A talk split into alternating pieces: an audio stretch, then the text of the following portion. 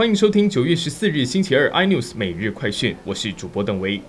新北某幼儿园群聚又扩大，国内今天新增两例本土个案，三例境外移入个案。本土个案中，两例为幼儿园群聚延伸个案，为正在居家隔离中的幼童及爸爸。整起事件已达三十二人染疫。另外，曾去社区的北市装修工人夫妻基因定序为交叉。这两人完整定序比对和幼儿园群聚完全一致，研判为同一事件。整起幼儿园序列和过去境外移入或者屏东本土群聚、桃园机师相关群聚都不相同，是国内全新的 Delta 序列。八方云集九月九日风光上市，成为国内今年第十一家上市公司。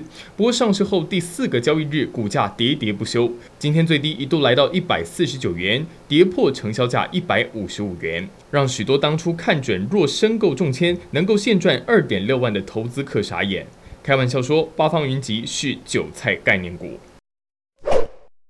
外媒报道，台湾电动机车新创公司 Gogoro 与空壳公司 Poima 全球控股商谈合并案，透过 SPAC 特殊目的收购公司，让股票在美上市。这笔交易将使合并后的公司估值至少有十亿美元以上。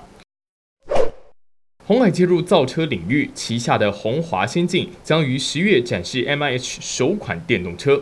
近期 PTT 网友提前曝光首款电动车外观造型，红海今天也证实此消息。很遗憾，运送的过程中意外曝光，请大家十月十八日红海科技日拭目以待。据了解，当天将发表三款 MIH 电动车 C、E 还有 E Bus。更多新闻内容，请锁定有线电视四十八八十八 MOD 五零四三立财经台 iNews，或上 YouTube 搜寻三立 iNews。感谢台湾最大 Podcast 公司声浪技术支持。您也可以在 Google、Apple、Spotify、KKBox 收听最新 iNews 每日快讯。